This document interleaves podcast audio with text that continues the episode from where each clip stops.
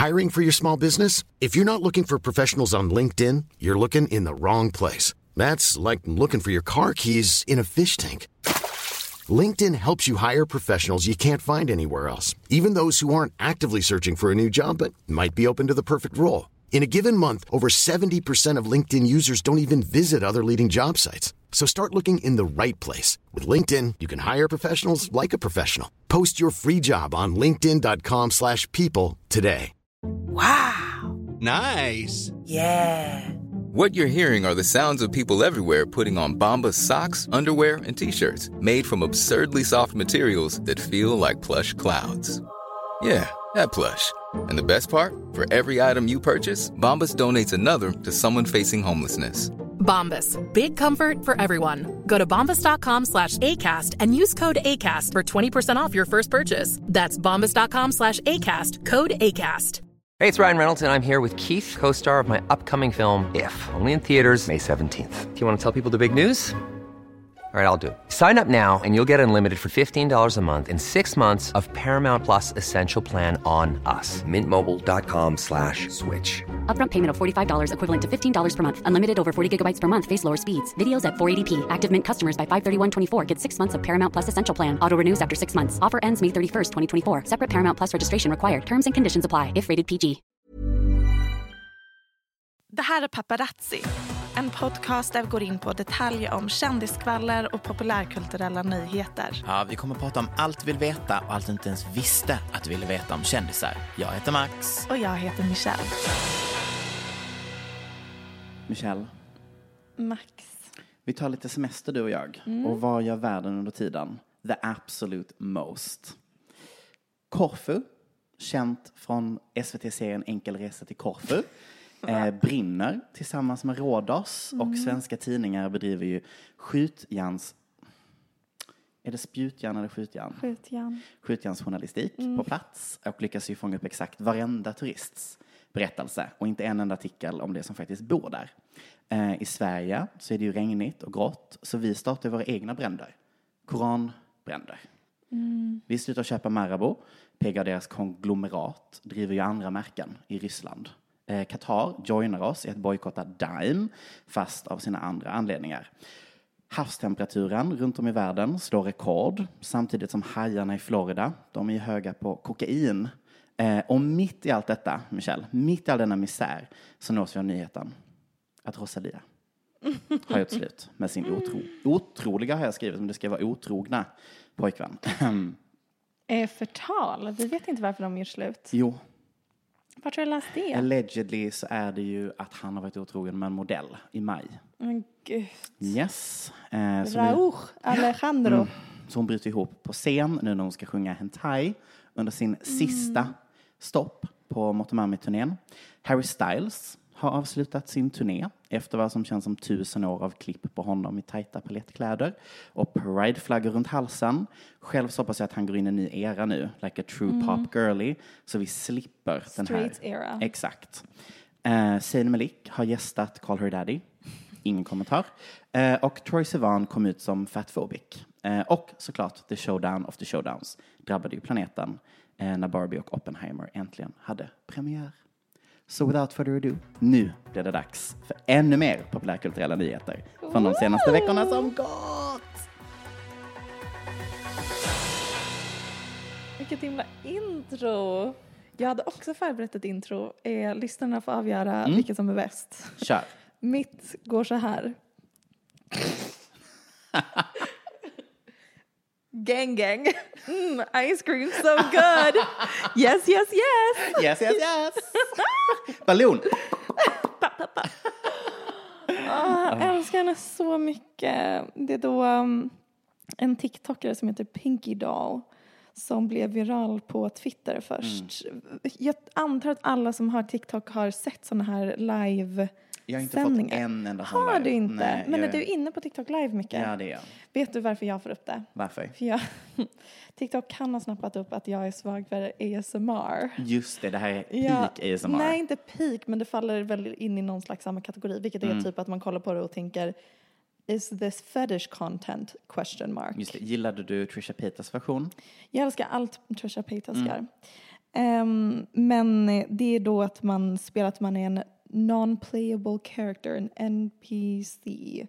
Som är sådana karaktärer som dyker upp i tv-spel, dataspel. Och man kan inte spela med den här karaktären utan att det är bara en sån figur som kommer in och typ säger det här är ditt uppdrag.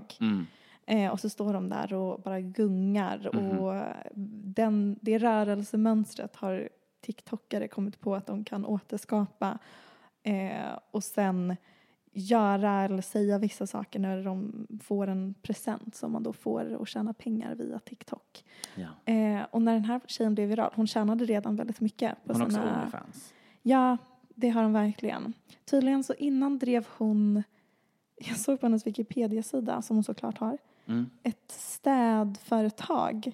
Men sen var det typ att någon i hennes familj dog och hon åkte på begravningen och då gick företaget i konkurs.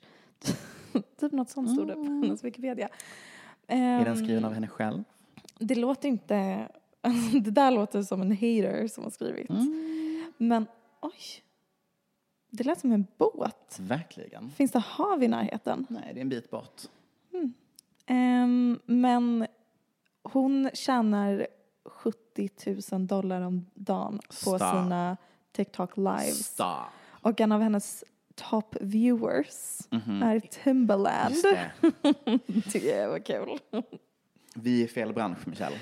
Det är helt fel bransch. Och det är också kul för då har det här blivit en meme att folk börjar försöka bli NPC characters på TikTok och försöker tjäna pengar på det. Jag tror att jag hade, Ja, du började redan gunga på ljudet när du Mm. pratade. jag tror att jag hade varit ganska bra på det. Perfekt. Yes, yes, yes. Yes, yes, yes. Balloon. Mm. Ice cream so good. Got me feeling like a cowboy. Cowgirl är det såklart.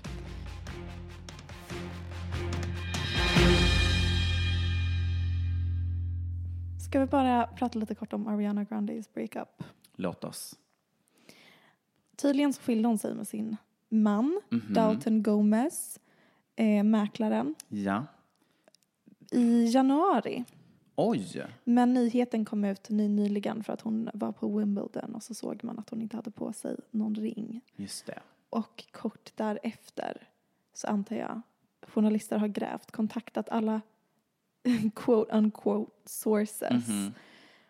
Och de menar att hon numera dejtar en eh, co-star i filmen Wicked som har spelats in nu i tio år. Ehm, som jag trodde att jag hade skrivit ner här vad han heter. Ethan, eh, ja, jag skrev inte något efternamn, nej. Nej, Also known as SpongeBob.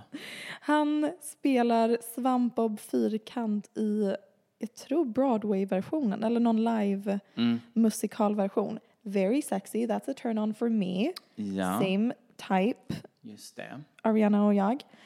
Ehm, och han var gift fram tills nyligen med sin high school sweetheart och de fick barn för några månader sedan. Men det tog slut illa kvickt När Ariana Grande gled Hon in. blev singel och eh, nu eh, gissar jag på att de liksom... Al- Ariana är svag för en kul kille. Hon är svag för en kul kille. Ehm, hon är också tidigare varit svag för en viss typ av killtyp visuellt. Mm. Och jag känner att det här... Ja, alltså, han är ju bara en kopia av hennes bror. Mm, exakt. På det sjukaste sättet. Jag tror inte jag har sett Det är en så likt. lookalike Till som Frankie är Grande. så, alltså Frankie är ju bara en jazzified version av Henne själv. Ja, av henne själv. Men av Ethan, vad nu heter i efternamn, Svampbob-killen. SpongeBob. Eh, han är ju ful. Det kan vi alla Mm. hålla med om. Men med en otrolig kropp. För det var någon som han? läckte bilder på bara överkropp. Ah, okay. Mm. Well then, I rest my case. Ja.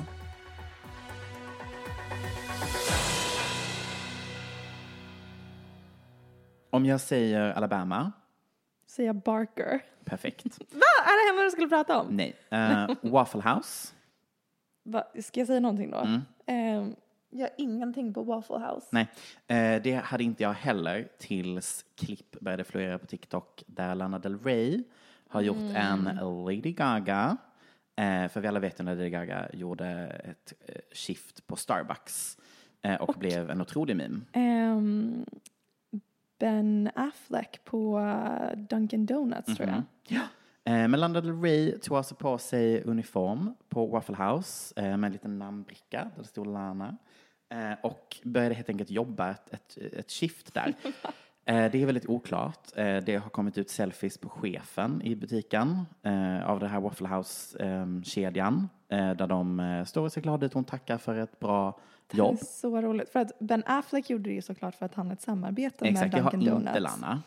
Ehm, hon har även synts på en nagelsalong i Alabama och även på ett café där hon bara sitter syns och... för att hon jobbar eller för att hon gör naglarna? Nej, för att hon bara typ hänger. Men Eh, Stor skillnad. mm, Vadå typ hänger? Hon gjorde naglarna. ja, hon gjorde naglarna. Eh, men hon verkar bara så här, hänga runt, chilla lite i Alabama, eh, blev vän med den här ägaren, I guess, eh, och gjorde ett skift. Hon sitter även på knä och sjunger ehm, Amazing Grace för en äldre herre eh, som också försöker sjunga med lite grann. Jag tror inte riktigt att han förstår vem det är han har framför sig. Han tänker nog bara eh, konstig Fin dag på jobbet. Liksom. Varför sitter hon och sjunger för mig?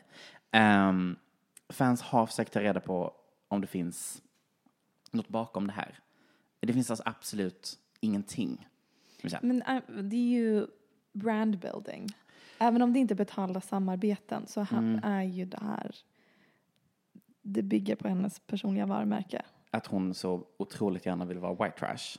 Det här är väl inte white trash, det här är väl liksom a woman of the people Just det. som gör lite quirky things. Mm. Såg du också klippet på när hon ska signera någons arm? Ja. Hon sa, hon såg att personen hade ett R. Mhm. Hon bara, have you been chopping it up? Kul. Woman of the people. Jag älskar Lana Del Rey. Jag är så glad att jag har stannat henne från när hon liveade att hon bodde i en trailer park. To this day. Otroligt. Ja, hon kommer ju från en rik familj i New York. Ja, ja. Gud ja. PR, PR-kille. Pappsan.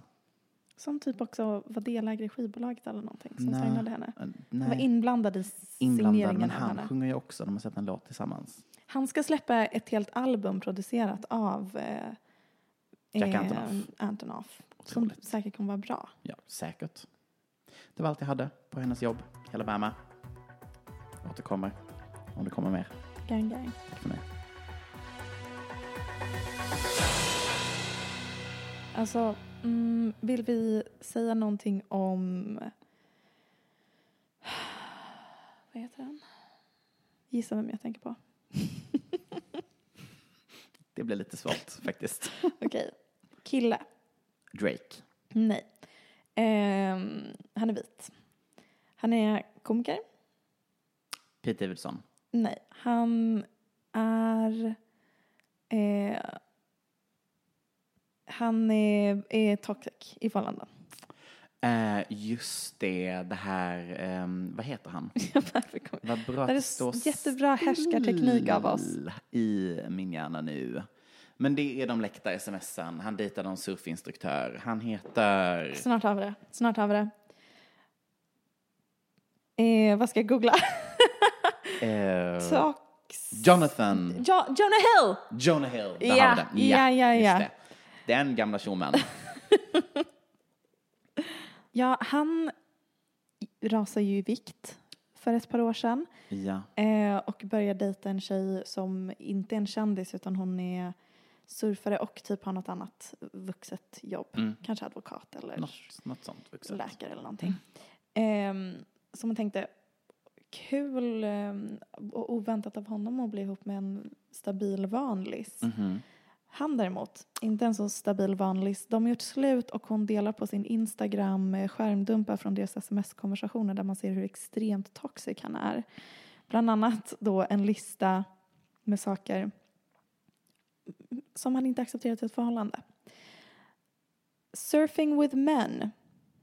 Jobbigt om man då Mm. är surfare och brinner för sporten. Svårt att hitta stränder Mm. där, man kan surfa och det inte är en enda man. Alltså, tänker kanske ändå en bra strand egentligen för alla inblandade. Just females. Having a great time. surfing beach. Mhm. Eh, hon, hon, inte heller boundaryless inappropriate friendships with men. To model To post pictures of yourself in a bathing suit. Också svårt om man jobbar med surfing. To post sexual pictures. Friendships with women who are in unstable places from your wild recent past beyond getting a lunch or coffee or something respectful. Den känns som att den är specifikt mot någon i hennes Det är också past. typ det enda jag gör. Det är hela min umgängeskrets som ryker. Ehm, det, han är väldigt besatt av att hon inte får lägga upp någon bild där hon är snygg. Mm. Och det som är ironiskt här är ju att han har ju rebrandat till terapikillen. Han släppte en eh, film, frågetecken, eh, om, eh, som handlar om hans terapeut. Då han typ går i terapi men också intervjuar sin terapeut som han har haft de senaste åren. Och Max, jag kollade på den Wow. i research-syfte. Oj, okej. Hur... Är du golvad? Nej, den var faktiskt jättedålig. Okej. och konstig. Eh, och också, det är väl typ terapi 101 basics. Mm. Typ, säg inte till din klient att du älskar den och börja berätta om dina egna barndomstrauman och skapa liksom ett medberoende band terapeut och klient sinsemellan. Det är exakt det de har gjort och det är det dokumentären handlar om och sen sitter terapeuten och ger verktyg om typ hur man hanterar svåra saker som är väldigt basic verktyg och sen sitter Jonah Hill och predikar om vilken mogen Savior. person han har blivit. eh, och man inser, eh, han har typ, han, eh, ja han kanske borde byta terapeut. Mm. Alltså det är pinsamt för terapeutens skull nu när han kommer ut till världen som den som räddade Jonah Hill och sen så inser man oj vilket dåligt jobb terapeuten har gjort. Mm, fattar. Um, jag tyckte bara att det var en curveball att de gjorde slut för typ två år sedan. Var det två år sedan? Typ ett eller två år sedan. att var- Och att hon valde att lä- lägga ut detta när han gick ut med nyheten att han precis hade fått barn med sin nya flickvän. Aha. Ah, Jag tycker var... att det är en aspekt av historien. Ja, alltså å ena sidan så kan jag ändå tycka, var, alltså är det okej att läcka privata sms? Jag förstår ändå att det är, det här blir ett trauma också. för honom. Ja, det var, det var mycket som hände mycket- där. mycket A lot of toxic boyfriends. Bibi Rexes numera ex Mm. hade smsat henne typ eh, du frågade om du har gått upp i vikt och jag sa ja. Vill du att jag ska ljuga åt dig? Du har gått upp 30 pounds eller vad det var en, och, man, och det syns. Vill du att jag ska ljuga? Ehm, och sen även Kiki Palmers Just kille det. som tweetade när eh, videoklipp från när hon var på Ushers konsert och hon dansar lite med Usher och har på sig en sexig klänning. Och han tweetar typ You're a mom. Det var visserligen offentligt av honom själv att ta Ja, här statement. Det andra var så, behind closed doors. Han var ju bara Ja. verkligen, Samtidigt som jag tror att för att Jonah Hills ex har lagt upp många skärmdumpar Mm. på konversationer där man inser han är en manipulativ Mm. narcissist och samtidigt det är bra att belysa det, många kvinnor som kan relatera mm, och det är också intressant när då om han nu är en narcissist och lär sig de här psykolog, psykologterapibegreppen och sen weaponize that against women. It's very, that, like that's an interesting topic. det är väl ett val. Val och val. ja. Dicks out for Jonah Hill.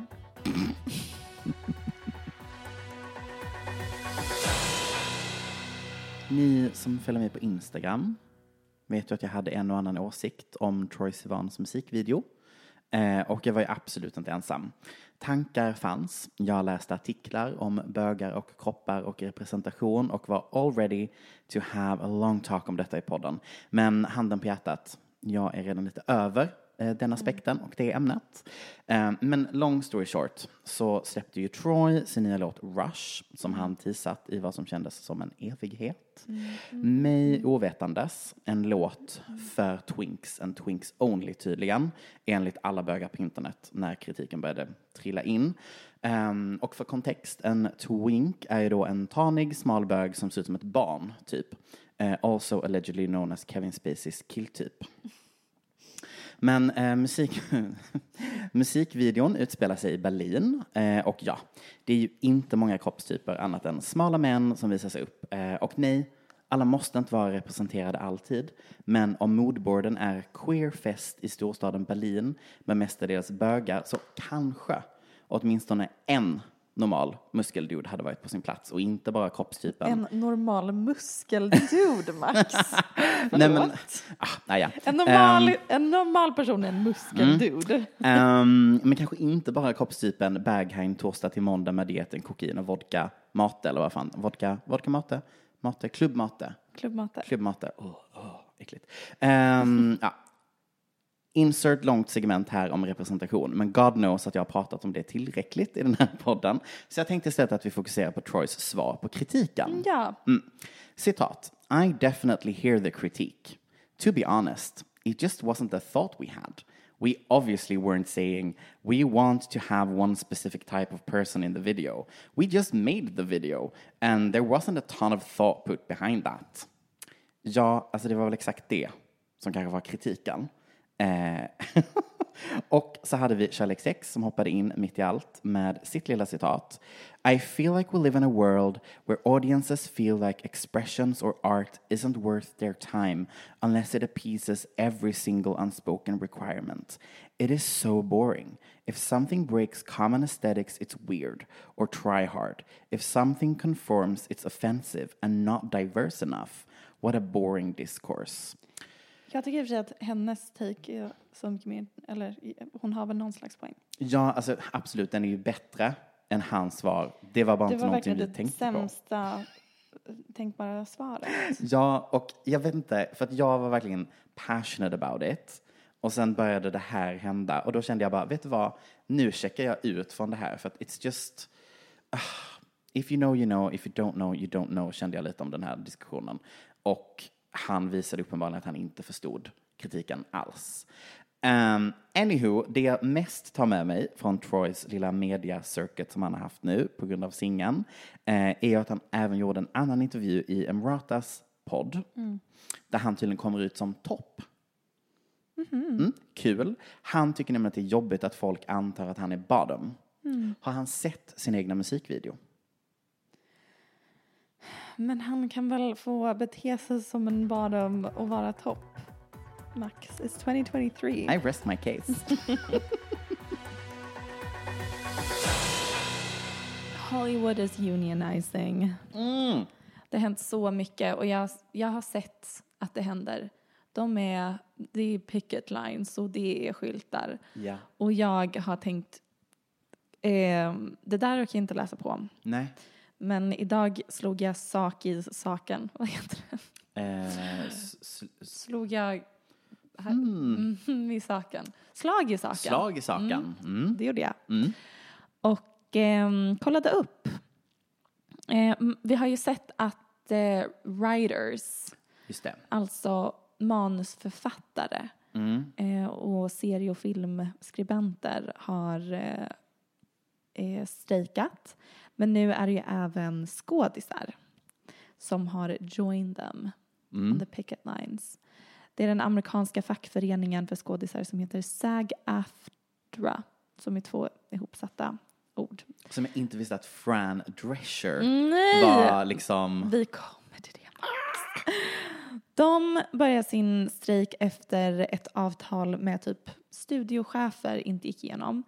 Eh, en av fackföreningens främsta roller är att förhandla villkor med studiosarna. Det senaste stora avtalet undertecknades i juli 2020 men det underminerades nästan omedelbart av covid. Och det här avtalet var planerat att löpa ut den 30 juni. Därför började nya förhandlingar. En av de främsta frågorna verkar vara residuals.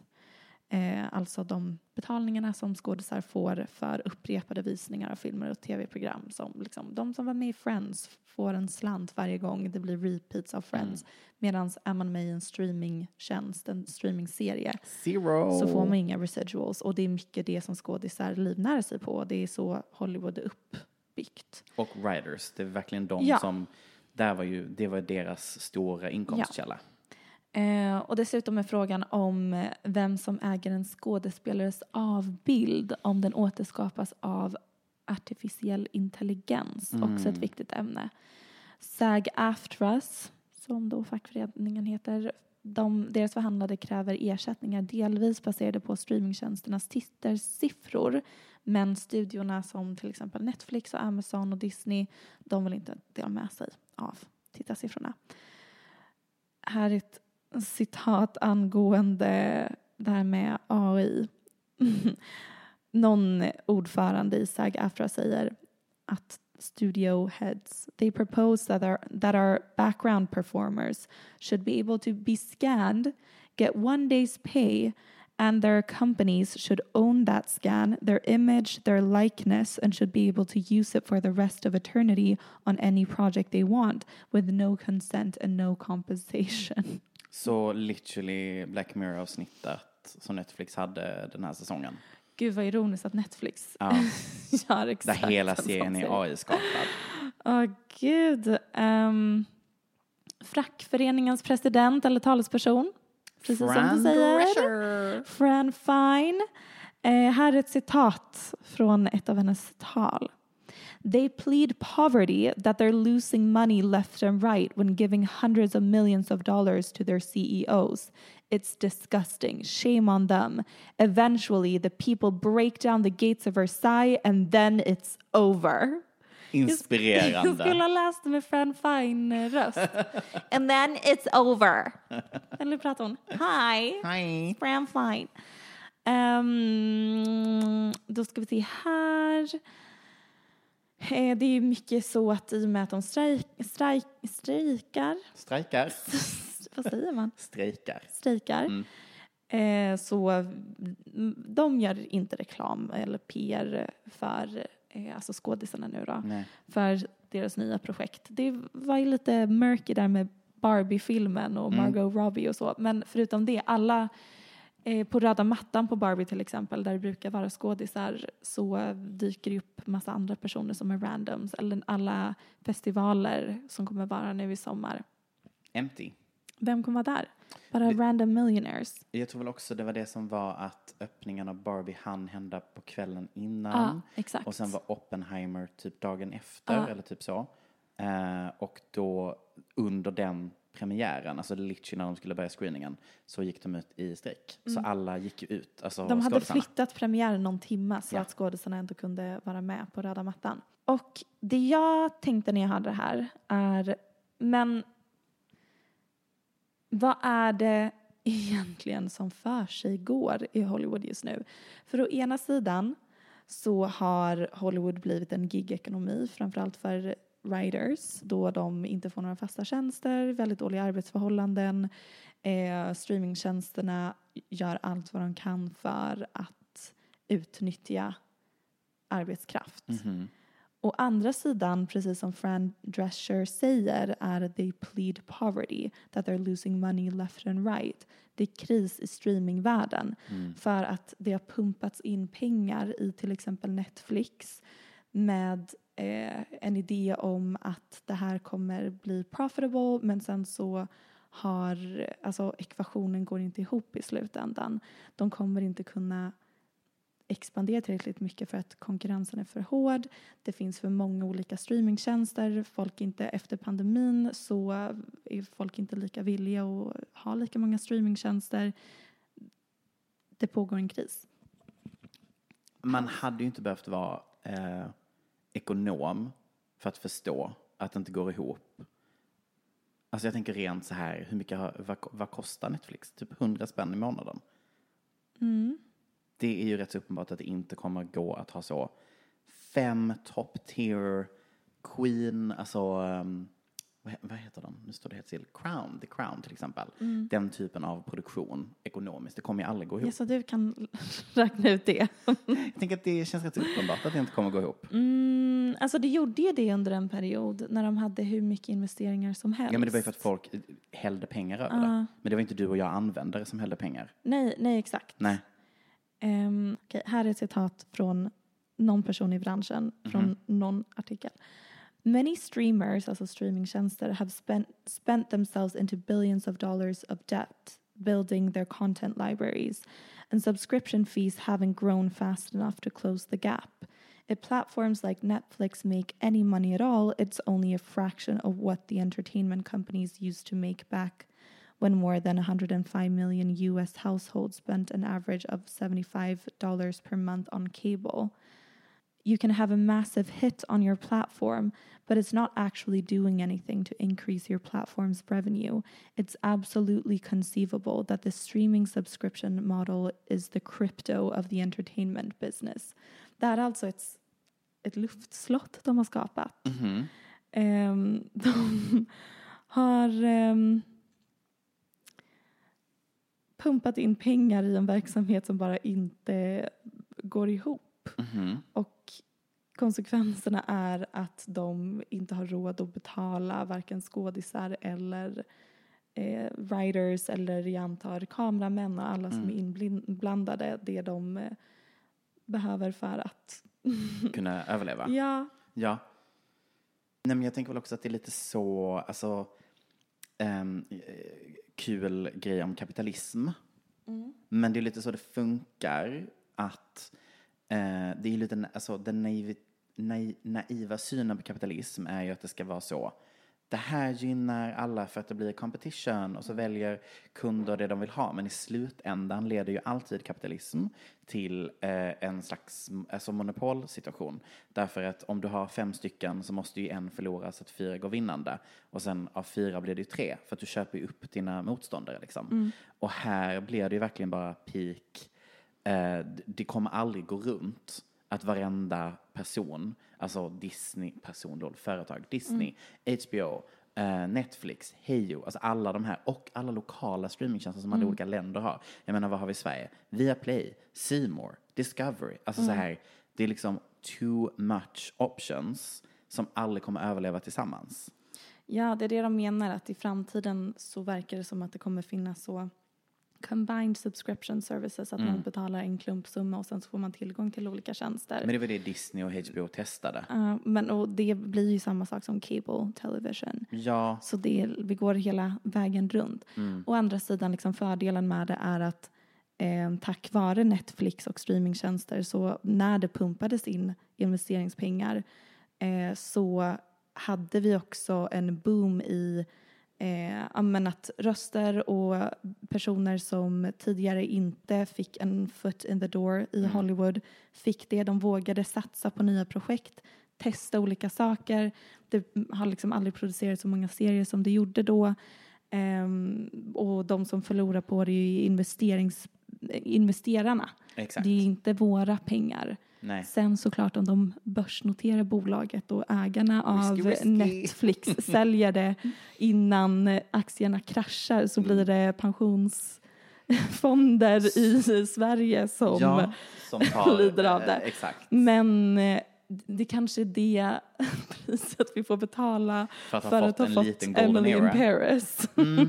Eh, men det är också det som blir baksidan som de pratar om nu, att när det blir det här streaming fatigue, som det är nu, att du har för mycket att välja på, eh, och det inte finns någon vinst i det, då kommer vi bara få alltså, skit istället. Så nu är det ju bara reality de vänder sig till, för det är billiga produktioner, det går snabbt, eh, alltså billig, billig komedi, alltså allting kommer liksom bli dumbed down nu, för att liksom Och sen upp. kommer det säkert komma någon ny insikt och det återvänder till ännu en golden era. Mm. Men just nu är det kris. Just nu är det kris. Vet du vem som är upprörd på TikTok just nu? Många. The short people community.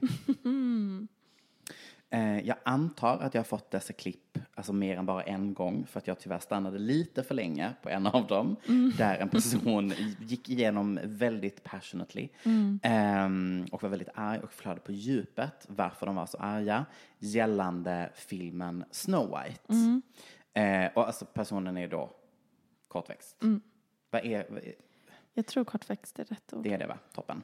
Eh, tydligen, så det här har jag helt missat, men den här har också hållit på i typ fyra år, den här inspelningen. Eh, Disney spelar in en live action-film av Snövit, skriven av Greta Gerwig. Va? She is a busy bee, Yes! that woman. Um, Girl boss. Premiär nästa år, eh, där Snövit spelas av Rachel Segler. Ringer den klocka? Nej. Jag gick till Wikipedia för att ta reda på eh, hennes eh, karriär. Och hon gjorde ju filmdebut och blev mest känd som Maria i Steven Spielbergs West Side Story Ja, det är från därifrån. 2021. Som jag är pretty sure flopped very hard eh, eftersom att en snabb titt på lite siffror visade att den drog in 76 miljoner dollar men hade behövt 300 miljoner dollar för att break even. Ja, ja, det var pandemi. Den gick direkt till streaming, men let's be honest. Vem spelar Rachel mot i den här otroliga Snövit-filmen? Ingen mindre än top tier famous actor Gal Gadot. Vars senaste film var succén Death on the Nile Det var också pandemi, Max. featuring Cannibal, friend of the show, Army Hammer. Eh, stars are aligned för den här filmen, hör ni ju. Greta har ju, likt med Barbie, skrivit om historien. Mm. Eh, in och petat, så att säga. Eh, och det är just petandet som nu då har upprört the short people community när bilder har läckt från filminspelningen som visar att Snövit minsann inte alls är Snövit och de sju dvärgarna längre. Utan Snövit och de sju supernatural beings from German folklore. Så det är alltså regular sized people nu. Um, otroligt long story short, som gått fram och tillbaka sedan den här filmningen började. 2020, eh, är att när eh, de annonserade att de skulle spela in en ny eh, version av Snövit så var det en eh, kortväxt person som eh, höll ett, ett långt tal om det här, att det var ofräscht av Disney att fortfarande berätta historien om Snövit på det här sättet. Eh, var på typ exakt alla andra skådisar som var eh, kortväxta eh, sa mm, varför säger du det här och våra vägnar? Eh, vi har ingenting emot detta. Eh, dessutom är det så sällan som vi ändå kan få jobb i den här branschen. Så maybe just stick to the original story for this one. Så att vi faktiskt kan få vara med i en film igen. Ehm, sen så verkade mina algoritmer gå loss på att jag hade tittat på ja, väldigt många klipp av det här. För då lyckades jag få en video som alltså är tio månader gammal med en intervju med Rachel och Gal Gadot eh, om lite mer om vad som är ändrat i filmen. Och det är att hon drömmer ju då inte längre om true love. Nej, nej, nej, nej. ingen True prins. Love's kiss. Ja, ingen Eller? prins ska Nej, komma det är rädda henne. Ja, det är Hästkungan. Mm. Eh, utan hon drömmer istället om att bli det hon alltid har varit ämnad att vara. En sann ledare. Mm. Eh, jag vet inte riktigt vad jag känner, men jag känner att man kanske kan få drömma om kärlek och vilja bli en ledare. Man behöver inte utesluta den ena för den andra, så att säga. Eh, angående eh, diskursen om kortväxta, inte så mycket att säga om det. Mhm. Nej. Inte riktigt min sak att uttala mig om. Vet? Tänker svårt. Svårt. Svår- Otroligt svårt. jättesvårt. Jättesvårt. Men eh, när jag var sex, sju år Och tittade så... på ehm, Mysteriet på Greveholm. Jag tror aldrig att jag såg det. Men jag hade väl sett Snövit Mm. och andra filmer. Så var jag, eh, jag var väldigt tidig som feminist ut, innan jag ens visste det. Girlboss. För då skickade jag ju in en insändare till tidningen. Wow. Eh, då jag skrev varför måste alla eh, sagor och filmer och böcker handla om prinsessor som är jättevackra, eh, som blir kära och målet är att vinna prinsen i slutändan. Också att jag hade med det här. Varför är det alltid kvinnorna som är onda, alltså häxor?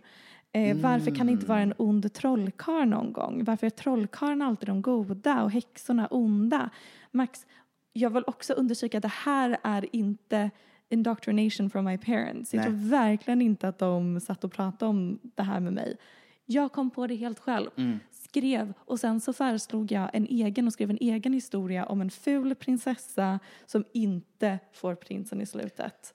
Wow. Och det är en ond trollkarl. Hur woke? Så woke. Också en historia jag hade velat titta på. Det var jättekonstigt. Jag minns att det var många grisar med i min saga. Men ehm, så varje gång det kommer ut en eh, girl bossification av en Disney-klassiker så värmer det mitt I ditt hjärta, mitt flickhjärta. feministflickhjärta.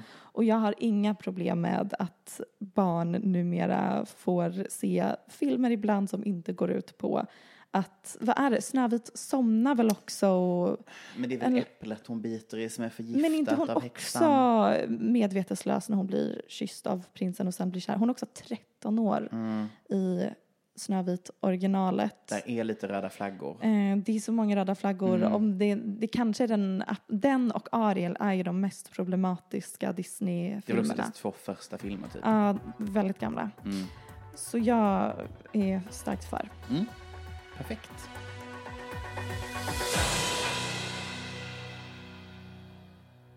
När vi ändå talar om ehm, filmer, om, Trollen. girl, om girlboss-filmer. Mm. Så ska du prata om Oppenheimer? Är, dags att prata om Oppenheimer. Nej men självklart om Barbie. Mm. Jag gick på galapremiären, vilket jag fick reda på ett par timmar innan jag skulle befinna mig på röda Mhm. mattan. Och det är för att jag var med i en podd, Salong 1, Filmstadens podcast. Mm. Eh, jag och Tommy X var med och pratade om Barbie och ehm, på grund av det blev vi sen bjudna sista minuten. Mm. Och jag hade på mig kontorskläder och dresscode var Barbiecore och Tommy bara, du, jag löser det. Han tog med sig massa Barbie-kläder och så fick jag klä på mig fem minuter, springa ut. Vi var sist inne i salongen. Det var underbart. Jag hade inte med mig glasögon eller linser. Då vet vi att du såg absolut ingenting. Och jag tänkte, men det kommer ändå funka. Jag kan ändå, jag är inte helt blind. Du var men blind. det gör stor skillnad när man inte ser ansiktsuttryck. Man kan inte heller läsa läpparna på samma sätt och en stor del av att höra vad någon säger handlar om att tyda Mhm. läppar. Och mycket av the comedic timing försvinner om man inte ser ansiktsuttryck. Man ser inte glimten i ögat. Kan inte heller läsa subtitles, vilket ändå bidrar. Det, alltså, när någon drog ett skämt så skrattar jag bara för att alla andra skrattar för att jag reagerar inte på skämtet så, Så, du snabbt. har alltså sett eh, en censurerad version av Barbie där allting bara är så blurred och du bara... Och också, det är jättemånga cameos. Det är typ Ja. 24 olika kända skådisar. Mm. Jag märkte ju inte ens att Dua Lipa var med. Jag såg bara liksom Margot Robbie, Ryan Gosling, Mm. Will- Will Ferrell. Sen That's it. resten var verkligen mm, AI reproducerade, bara random humans. Otroligt. Eh, kommer du tänka på det till nästa gång du går på Mm. en premiär? Um, jag kan inte... Jag har ju bara valt att acceptera, eller jag kan ju liksom inte mm, byta personlighet. Jag kommer ju glömma mina linser var och varannan vad, Så dag. sant. Men eh, jag kommer se Barbie-filmen igen. Mm. För att jag tror att jag, Behöver se den en gång till. ja det gör jag. Men trots det Mm. så har jag här min analys. Om man inte har sett Barbie-filmen än och gärna vill se den så jag kan säga till när det börjar bli spoilers. Då tackar vi för oss för den här gången så att säga. Mm, och så kan man återkomma sen Mm. om, när man självklart vill lyssna. För det är ju många blandade åsikter om Barbie-filmen. Det är svårt att veta vad man ska tycka. Är den feministisk? Är den kapitalistisk? Banbrytande eller misogyn? Exakt alla de åsikterna har folk haft. Ja. Och det är väldigt skönt för alla er som lyssnar att ni inte behöver ha en egen åsikt för att jag har svaret åt er. Först vill jag lägga till en asterisk, Mm. eller ett förord kanske snarare heter att en film med kanske världshistoriens största marknadsföringsbudget kommer aldrig kunna leva upp till den hypen. Bra Så sänk förväntningarna direkt. Och en film som är producerad av Mattel, alltså företaget som gör Barbie-dockor, kommer inte vara så himla subversiv. Om man förväntar sig en motkulturell feministisk kultfilm så är man bara väldigt dålig på att read the fucking room. That's on you guys. Eh, vi får ta det för vad det är, vilket är en blockbuster som så vitt jag vet är den första internationella megafilmen som uppmanar till feministisk kamp. Om man bortser från typ Wonder Woman. Men den är liksom i en annan liga och då menar jag en sämre liga. Är det feministiska koncepten i Barbie nytänkande? Nej. Men som den girlboss-feminist jag är, som var tydlig nu när du pratade om Snövit, så är jag av den kontroversiella åsikten att även kommersiell mainstream feminism som når ut till massorna är lika viktig som den mer kritiskt tänkande feminism. Vi skänker en tanke till alla kedjor som sålde tröjor med feminism. Ja, jag är för det. Mm. Alltså när H&M tryckte Otroligt var det. vad det nu var, så Feminist. feminist. Ja. Starkt svar. Det var vår bästsäljare på Topshop kan jag avslöja. inte det underbart? Det var otroligt. Ja, vi, jag tror att man behöver jobba både på bredden och på djupet Ja. för att skapa reell förändring. Awareness you guys.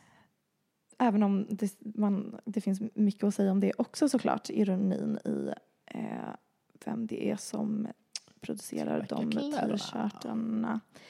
Men, så nu kommer lite spoilers. Jag kommer inte sammanfatta filmens handling utan snarare prata om min analys av filmens handling. Antingen så kan man pausa och återkomma när man sett filmen eller så kan man lyssna ändå. För jag tror inte det förstör filmupplevelsen så mycket. Och lämnar ni så säger vi tack för idag. Därmed alltihopa. Ja, Ja, eh, vi hörs sen. yes, nu kör vi. Eh, för mig handlade filmen, kortfattat, om självbild. Din barndom. ja. Nej, men att upptäcka jaget, vem man är utanför sin könsroll eller utöver sin könsroll. När Ken levde i ett matriarkat, alltså Barbie World, så hade han ingen self-worth utan kvinnor och var han stod i relation till dem. Och det är en omvärld kommentar på kvinnors roll i ett patriarkat. När Ken sen upptäcker patriarkatet så inser han att en värld kan existera där hans self-worth kan frodas. Där han äntligen känner sig empowered. Filmen gör en tydlig poäng att så länge ett kön sitter på all makt så leder det till problem. Det kön som inte sitter på makten förlorar sig själva för att vara matriarkatet eller patriarkatet till lags. Det är Newtons tredje lag, att liksom det kommer alltid finnas en motreaktion. Barbie och Ken går igenom parallella men egentligen exakt samma resa eh, mot self-discovery, att de hittar sig själva. De hamnar i konflikten mellan fri vilja och att vara en produkt av någon annans idé och vem de borde vara. Barbie inser till slut att hitta sig själv och sitt eget värde är att inse att hon inte är en produkt. Hon är inte ett objekt. Hon vill inte vara en idé om en ideal kvinna utan hon vill vara människa. Och att vara människa är att ha ett egenvärde och en identitet som är mer än sin könsroll. Det är mer än att vara ett ideal. Och trots att kampen och resan mot self-discovery är jobbig så inser Barbie till slut att hon vill påbörja resan mot att hitta sig själv. Eh, innan jag såg filmen så hade jag läst att Greta Gerwig som är manusförfattare och, och producent av filmen bland annat baserade filmen på Reviving Ophelia, Saving the Selves of Adolescent Girls som är en bok skriven av terapeuten Mary Pfeiffer på 90-talet. Och den här boken var bästsäljare i flera år, en grundpelare i feministisk litteratur. Jag tror det i alla fall för jag har varit tvungen att läsa den i många olika studiesammanhang. Och idag så kanske den inte är lika groundbreaking men den var verkligen det då på 90-talet och det har även kommit en ny upplaga som är co-written av hennes dotter. Titeln Reviving Ophelia syftar på Shakespeares Hamlet där den kvinnliga karaktären Ophelia går från att vara en ung kvinna full av liv och egen vilja till att bli kär i Hamlet. De förlorar sig själv och blir enbart ett object of his affection. Författaren av då Reviving Ophelia menar att västerländsk kultur formar unga flickor till skuggor av sina forna jag när de försöker anpassa sig efter samhällets alla krav. Här kommer ett citat från boken översatt av mig. Mm, inte ChatGTP. Skulle jag aldrig. Nej, det skulle väl du? Ehm, döttrar kan lära sig att känna igen de strukturer som formar dem och gör dem medvetna. Och ja, mm, vi kör från början. Döttrar kan lära sig att känna igen de strukturer som formar dem och göra medvetna val om vad de väljer att acceptera. De behöver awakening therapy, vilket är mitt begrepp för att öka deras medvetande. Denna terapi hjälper flickor att bli fullfjädrade vuxna i en kultur som uppmanar dem att förbli ett objekt för någon annans blick. Det innebär att lära ut en ny form av självförsvar. Vilket, om man har sett filmen så ser man hur the awakening therapy som tas upp i boken tar sig uttryck i Barbie World. Sen skrev en författare i Vogue India en jättebra text om filmens existentialism. Författaren heter Varya Shrivastava och hon skrev bland annat jätteintressant om hur Indien inte har en historia av filosofer som reflekterar kring individualism som Beauvoir och Sartre och Nietzsche och und so weiter. Att individualism är ett nytt fenomen för den indiska kulturen där kollektivism har lagt grunden för deras kultur och livsfilosofi. Och individualism gör att du börjar ifrågasätta samhällets normer och förväntningar. Och på grund av globalisering och internet så ställs indier plötsligt inför en västerländsk kultur som förankras i individualism. Hon menar att hon kan relatera till den existentiella ångest som Barbie kämpar med i filmen. Eh, Varya Shrivastava skriver citat från artikeln To be Barbie is to perform and live up to an ideal. It is to live a manufactured idea of happiness and to cater to the gaze of the other. What happens when you can't keep up with the performance? What do you do when you fall short of the ideal? Och hon tar även upp det här, hur det här kopplas till Beauvoirs tankar om individualism att mänsklig existens är präglat av en grundläggande otydlighet. Å ena sidan är individer fria och ansvariga för att skapa sina egna liv och val. Å andra sidan ställs de inför begränsningar, samhällsstrukturer och yttre påverkan som formar deras möjligheter. Och i den krocken uppstår en existentiell kris. Och allt det här som jag nämnt, eh, både Beauvoirs version av existentiell kris och Reviving Ophelia och säkert många andra feministiska verk är lösa trådar som jag gissar att Gerwig baserade stora delar av filmen på. Och man kan påstå att det är lite deppigt att feminism idag inte har kommit längre än böcker och texter som skrevs på 1900-talet. Men som de säger i filmen, eh, mothers stand still so their daughters can look back and see how far they've come. Tyckte jag var gulligt att det. det. Men jag tror att för att jag vill inte sätta filmen på pedestal och säga att det här var revolutionerande feministiska takes. Nej. Men jag blir lite provocerad av att många som kritiserar filmen för att den inte mm, var så feministiskt banbrytande dels missar bara det faktum att det är en blockbuster som kommer visas i alla länder förutom Vietnam och det i sig är revolutionerande. Mm. Att det är en feministisk blockbuster. Och för det andra, det känns som att de missade det som jag i alla fall tog med mig från filmen som inte var då eh, America Ferreras karaktär. Hon håller ett feministiskt brandtal om alla kvinnor som ställ, krav som ställs på kvinnor och så vidare. Det talet var basic feminism och inte så riveting. Mhm. Utan det är liksom den här andra sidan som jag tyckte var nytt. Att den handlar om ja, men, att hitta sig själv och att både Barbie och Ken åker på exakt samma resa Mm.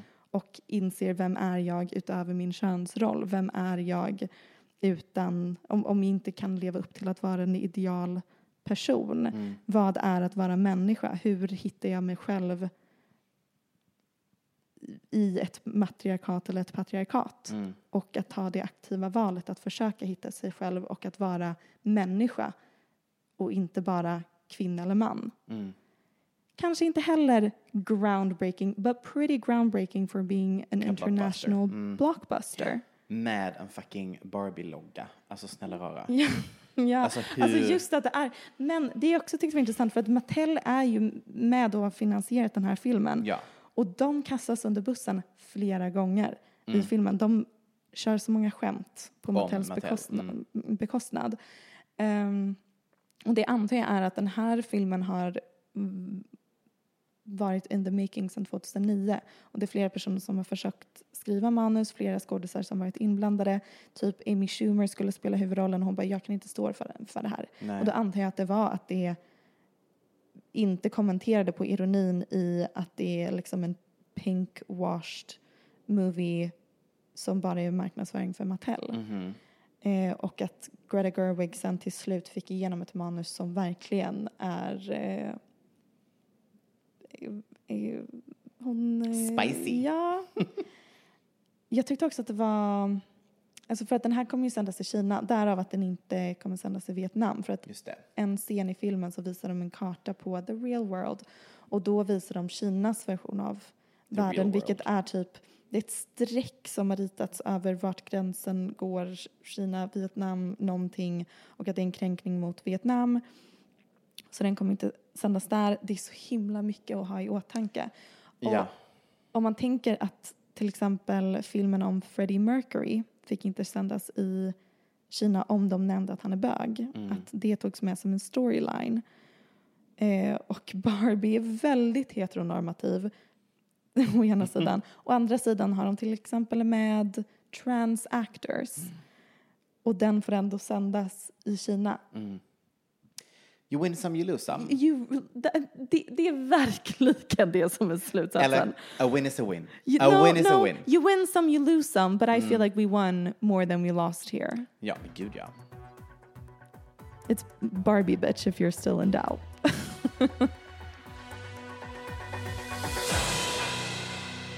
Tack för den här veckan, Michelle. Ja, tack. Detsamma.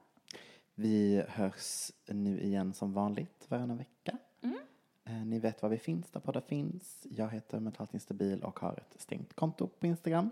Men man får följa dig Det får så man. länge man inte har ett anonymt konto. Ja, och då kan ni alltid skriva till Michelle eh, och fråga varför jag inte accepterar er. Och det är för att det kan se ut som att ni har ett konto som vill mig illa. Eh, ha det i åtanke. Men alltså, Trolle är varmt välkomna hem till mig. Ju- Gud ja. Bye! Bye!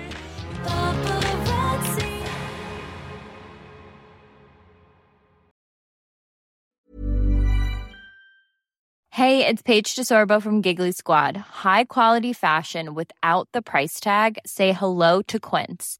I'm snagging high-end essentials like cozy cashmere sweaters, sleek leather jackets, fine jewelry, and so much more. With Quince being 50 to 80% less than similar brands.